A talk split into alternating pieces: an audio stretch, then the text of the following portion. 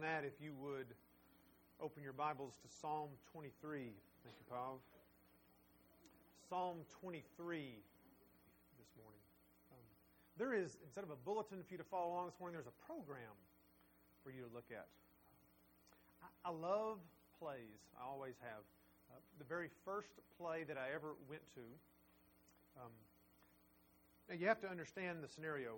When I was little, my dad always took us to the Texas OU game in October to the State Fair at Texas. It's a, it's a, well, you just have to experience it. The State Fair of Texas is this large thing, uh, hundreds of thousands of people, and then you throw in a football game on top of that between two arch rivals that hate each other, uh, one in Texas and one in Oklahoma, and add another 80,000 people to that mix, um, half of which are wearing orange and half of which are wearing red well, it's an experience, uh, and it's a fun experience. And back when I was little was during a time when Texas was fairly regularly beating Oklahoma, so it was lots of fun. And uh, one year, uh, my parents said, We're going to go to a play at the state fair after the game. Well, that won't be any fun. Why would we do that? you know, there's a, there's a game, but there's also the midway, and there's other fun things to do at the fair. Why would we uh, we do that. And we saw Annie, it a musical. Uh, and I fell in love with plays. We didn't go to a lot. I lived in a small town, and plays weren't something that we did or had. Um, but if I got a chance, I would go to a play. We, for three or four years in elementary school, we got to go uh, as a field trip. I don't even remember where it was to see a play, and just was fascinated that you could see and almost touch these people that were doing things that people did in the movie theater. And it was a, a wonderful experience for me, and I still love plays to this day. And as I look at Psalm 23, what really jumps out to me is, is this is a, a short play. Kind of like in high school, you do one act plays, and there's usually two or three scenes, and sometimes there's not even a curtain. Uh, sometimes after the scene, they'll just rearrange a couple of things, and a, a box will turn into a chair. And it's kind of fascinating how that happens. But there's these three or four short scenes, and uh, and from that, a story is told. I look at Psalm 23 like that. It's a it's a one act play with three scenes. Now I don't have a curtain. We don't have any stage props. You're going to need to use your imagination this morning when you show up at a theater, one of the first things you do is you look at your program and you go, okay, who's, who's in the play? What's the cast? Um, and there's a, a, superscript above that. It says a, a Psalm of David. Okay, David is, is one of our characters. And every time you see the word I or me or my, that's David or the character he's playing. He's actually one of those actors who has more than one role in our story. And then the very first line of the first verse, the Lord is my shepherd. We get the second character in our play. It's, it's God. And, and at least in this first scene, he's playing the part of a shepherd, which means David's playing the part of a sheep. Now, just a little background information. Um, sheep are notoriously dumb. For four legged animals, pound per pound, they, they may be the dumbest animal on the planet. And David is saying, I'm a sheep. Now, we probably don't need to look around too far or look in the mirror too long to know that sometimes people can give sheep a run for their money in the do dumb things category. And so it's appropriate that, that David gets to, to play a sheep. So, in my mind, one of the things when I'm sitting in the theater and the curtains close and I'm, I'm waiting, I'm always wondering, what's the director going to do with the set? Is it going to be really plain, and, and that forces the actors sometimes to, to bring out what's going on, or is it going to be fairly elaborate that I get a good idea? When I think of shepherds and sheep, what immediately comes to mind is like a, a 17th century pastoral English countryside. Rolling hills, lots of green grass, maybe a creek, some trees, sheep lazily grazing. But the curtain opens here, and there are hills, but there's also lots of dirt and rocks. And it's hot. It's windy. And, and the shepherd keeps stopping to get a rock out of his sandal. And I don't see any grass for these. And, and then as I think about that, as I look at that scene, I think, this is what happens day after day after day. This is the daily existence. They wake up with dirt and heat. They go to find pasture with dust and heat. They lay down at night with rocks and heat. And then the, the character says his first line of the play I shall not want. Really? In that landscape, you don't have any lack, you don't have any needs? Is, maybe he's talking about um, I'm not going to want jealously and I'm going to share the few blades of grass with my friends. But if we keep listening to the play, if we keep listening to the character speak, we're going to find out that he gives us some more details about that. Listen to the next line. He makes me lie down in green pastures. But I don't see any green pastures. Uh, where do you get those? Where do those come from? What the, what the sheep is saying is, my shepherd, he, he satisfies me with, hung, with my hunger, my needs of hunger. He takes care of those. In the midst of this desolate landscape, He finds a place for my needs can be met.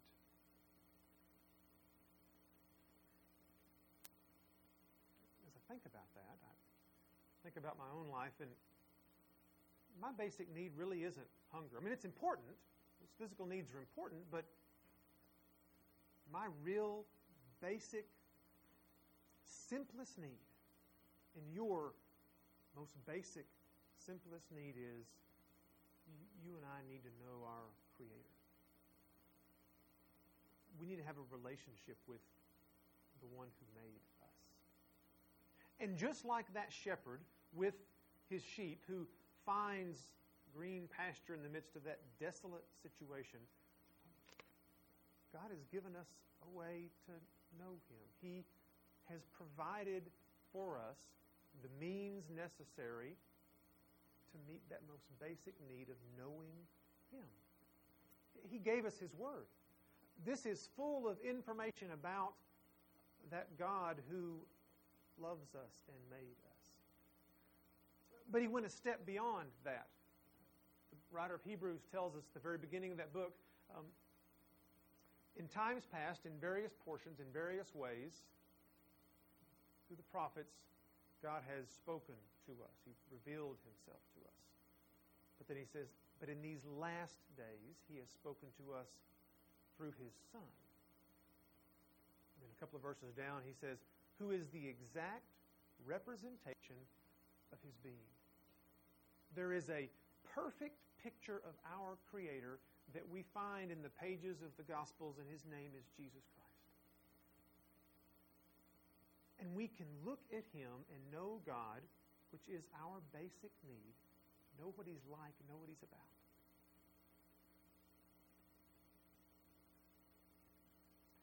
You know, despite being dumb, when a shepherd leads a sheep to green pasture, he tends to, to stay and graze.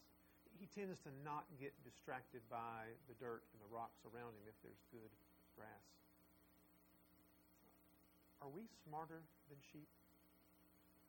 When God has revealed himself to us and given us the means to know him, are we distracted by the things around us? Entertainment, technology, sin? Or will we allow our shepherd to provide for us? The play doesn't stop there. He goes on. He leads me beside quiet waters. He restores my soul.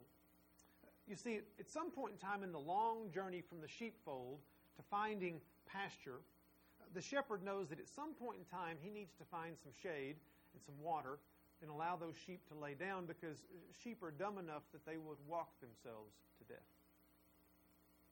If the shepherd kept walking, the sheep is going to keep following and eventually would just doesn't know to, to rest himself. Are we smarter than a sheep? Do we take advantage of the fact that God has given us a, a built in mechanism for us to rest? You've heard about that already this morning. Both the girls gave a, a wonderful testimony of what that is. See, we have the Holy Spirit dwelling in us, and we can, at any point in time, sometimes after one day of failure, sometimes after four days of failure, we can go to God and say, uh, I can't do it, God. I need you to do it through me. Will we take advantage of that fact? Paul got onto the Galatians for not doing that. He said, Oh, foolish Galatians, having begun by the Spirit, in other words, trusting in God by faith for your salvation, are you now trying to be made perfect in the flesh? Are you pulling up your own bootstraps? Are you burning the candle at both ends because by golly, I've got to do this. Or, in the morning when you get up, is your prayer, God, today is yours. I can't do today, whatever day holds, will you do it with me? Parents, when you get up in the morning, is your prayer, God, I need you to fill me with your love so I can love my children. I need you to provide for me patience so that I will not exasperate them. I need you to give me wisdom so that I can train them and guide them in the right way. Spouses, when you get up in the morning, uh, wives, do you say, God, I need you to help me love and respect my husband? Husbands, when you get up in the morning, will you pray, God, I need you to help me to love and care for my wife sacrificially? Because we won't and we can't we're like sheep. We're dumb. We, we won't and we can't do it on our own. We need help. But it's not just that we need to rest from self effort to do the things God has called us to do. Our bodies were built for actual physical rest. This is a fairly laid back community, but we still can schedule ourselves busy sometimes. Do you schedule yourselves rest? I think one of the reasons that God required the people of Israel three times a year to take a week long vacation and go to Jerusalem, obviously to worship Him, to learn about Him, to bring Him praise and honor and glory, obviously to fellowship as a nation, but they needed rest. It was a hard life.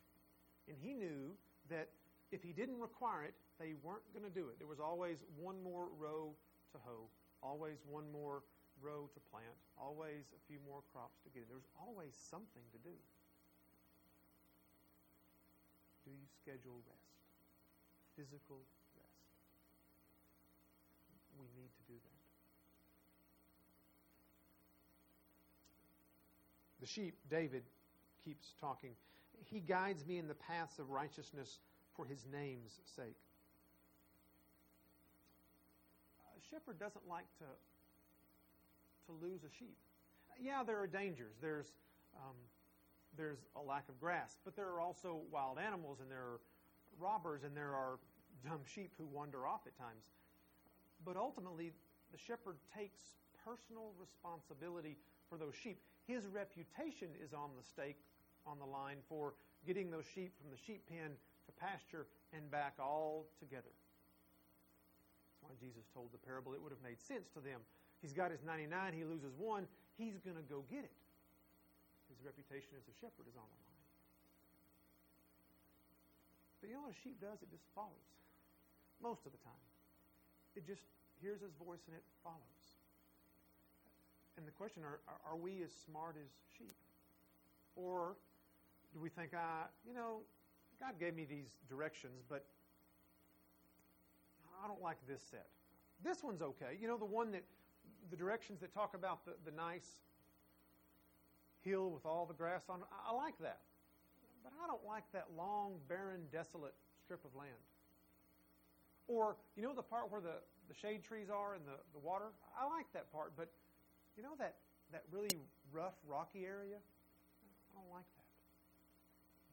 But do we ever think that maybe, sometimes, to get to that nice hill with the grass, we're required to go over that dry, barren, desolate spot?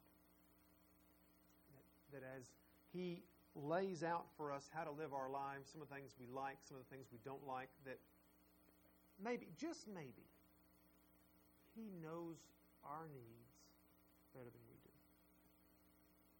Are we smarter than sheep? Are we willing to follow our shepherd? I think this scene is, is about over, but there's one more thing the character says. Even though I walk through the valley of the shadow of death, I fear no evil.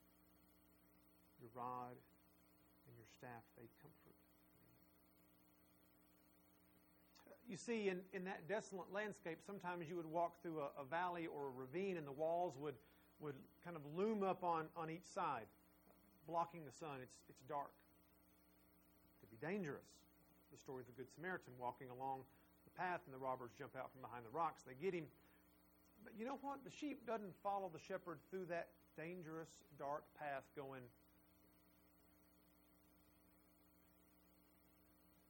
just follows. he's experienced enough time seeing that shepherd with that club, that rod, and, and that staff that he, he leans on. Sometimes it looks like he's old and tired, and, and if something attacked me, we're in deep trouble because that guy leans on that staff way too much. But it's like it's like in the movie Star Wars, if, if you've seen that. Uh, Yoda, the wizened old Jedi Knight, who's about this tall and kind of limps and walks on a staff. But when trouble showed up, that guy can move faster than anybody on the planet. Flip and twist and turn and fly through the air and wield that sword. It's kind of like that shepherd. It seems maybe at times that if, if trouble happened, we're in trouble because I'm not sure he can protect us, but he does. And the sheep doesn't think anything about it. The sheep just follows this guy through thick or thin, day in, day out, the difficulties of life The sheep follows the shepherd. Are we smarter than the sheep? When life is dark, and it does get dark, I'm not denying that. Uh, disease can loom up like those cliff walls. Financial issues can, can darken the mood in our house. Problems with relationships between a husband and wife, between parents and kids, between uh, friends who have walked away. Life can be dark. But are we willing to rest in the protection of God in the midst of that? Curtains close on, on scene one.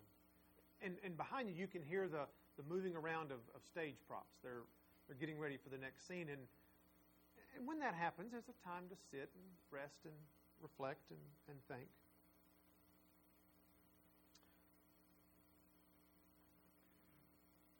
And when I go to a play, I, I mean, I, I, want it to, to mean something to me. And I, and I think the question that we should ask ourselves after scene one is Will I rely on my shepherd?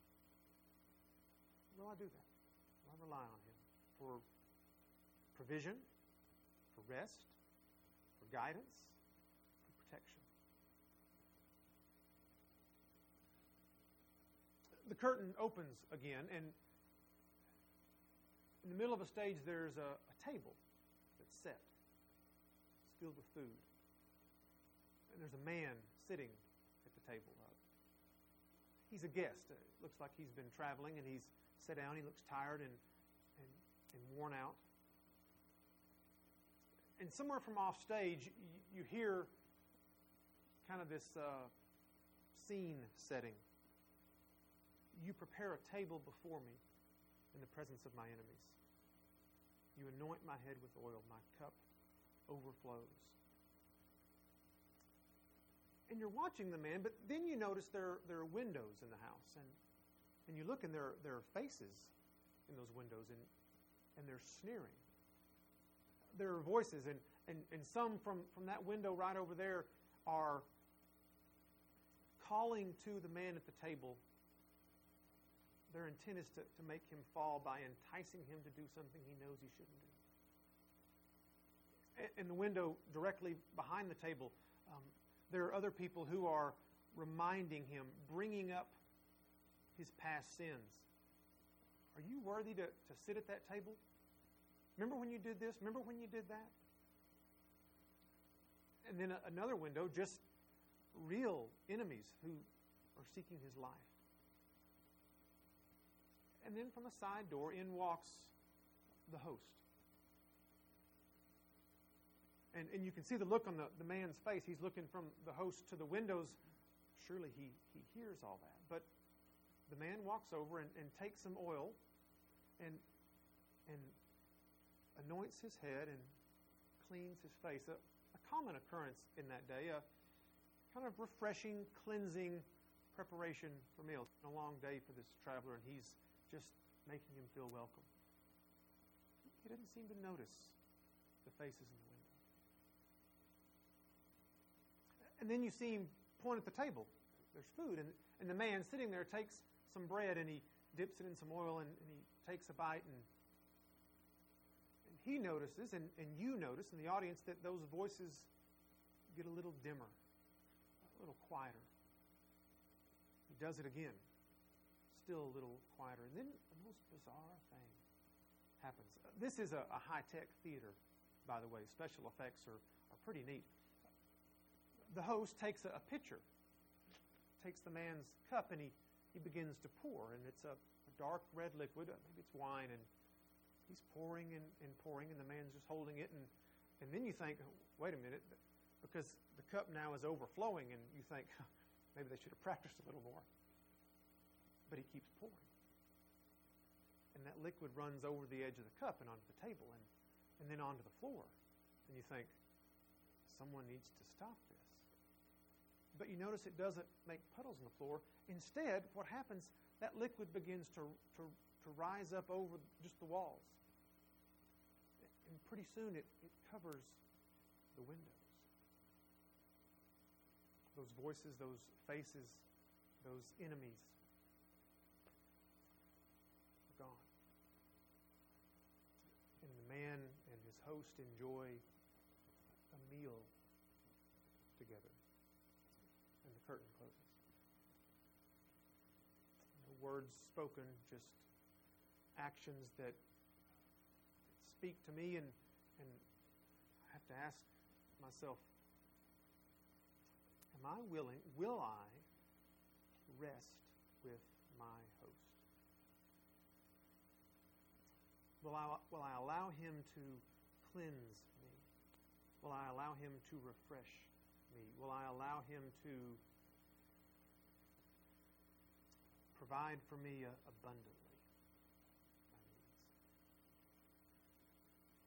And then the curtain opens again, and this scene's even more bizarre because just in the middle of the stage, all there is now is a, a blank screen.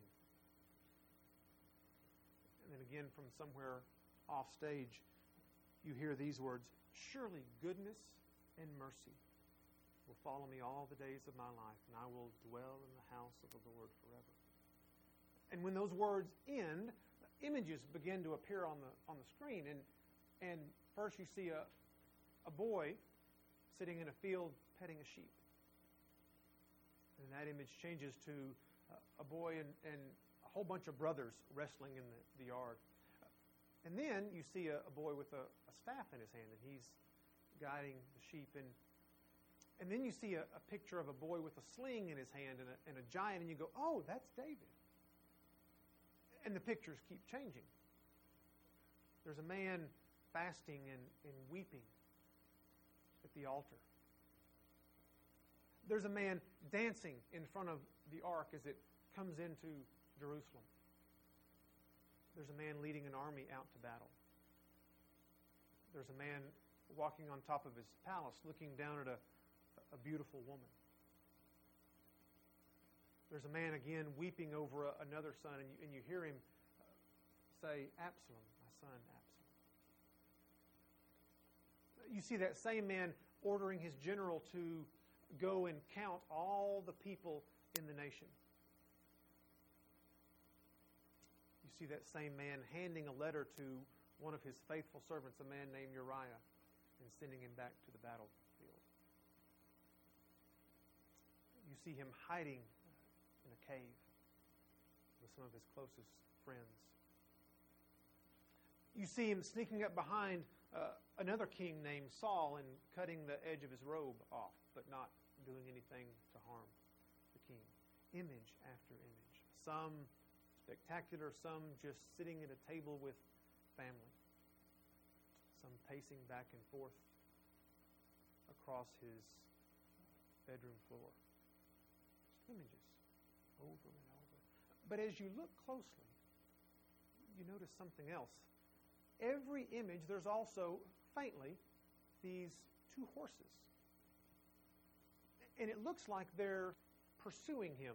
They're not following him, they're, they're pursuing him. There's a look on their faces of determination and purpose, intense.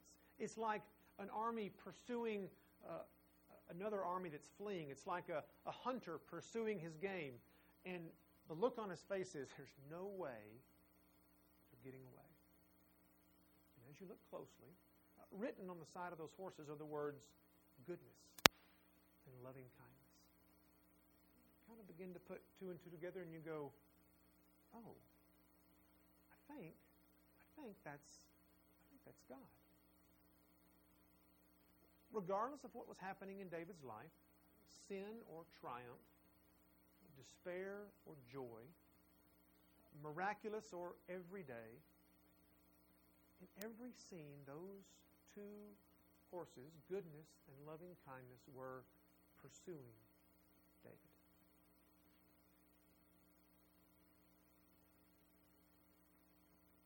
God was pursuing David every step of the way.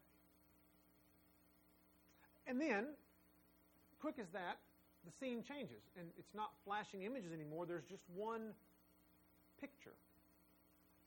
And it's David. He's in the temple. And his gaze is fixed on God, and he's worshiping. I think that's the right response.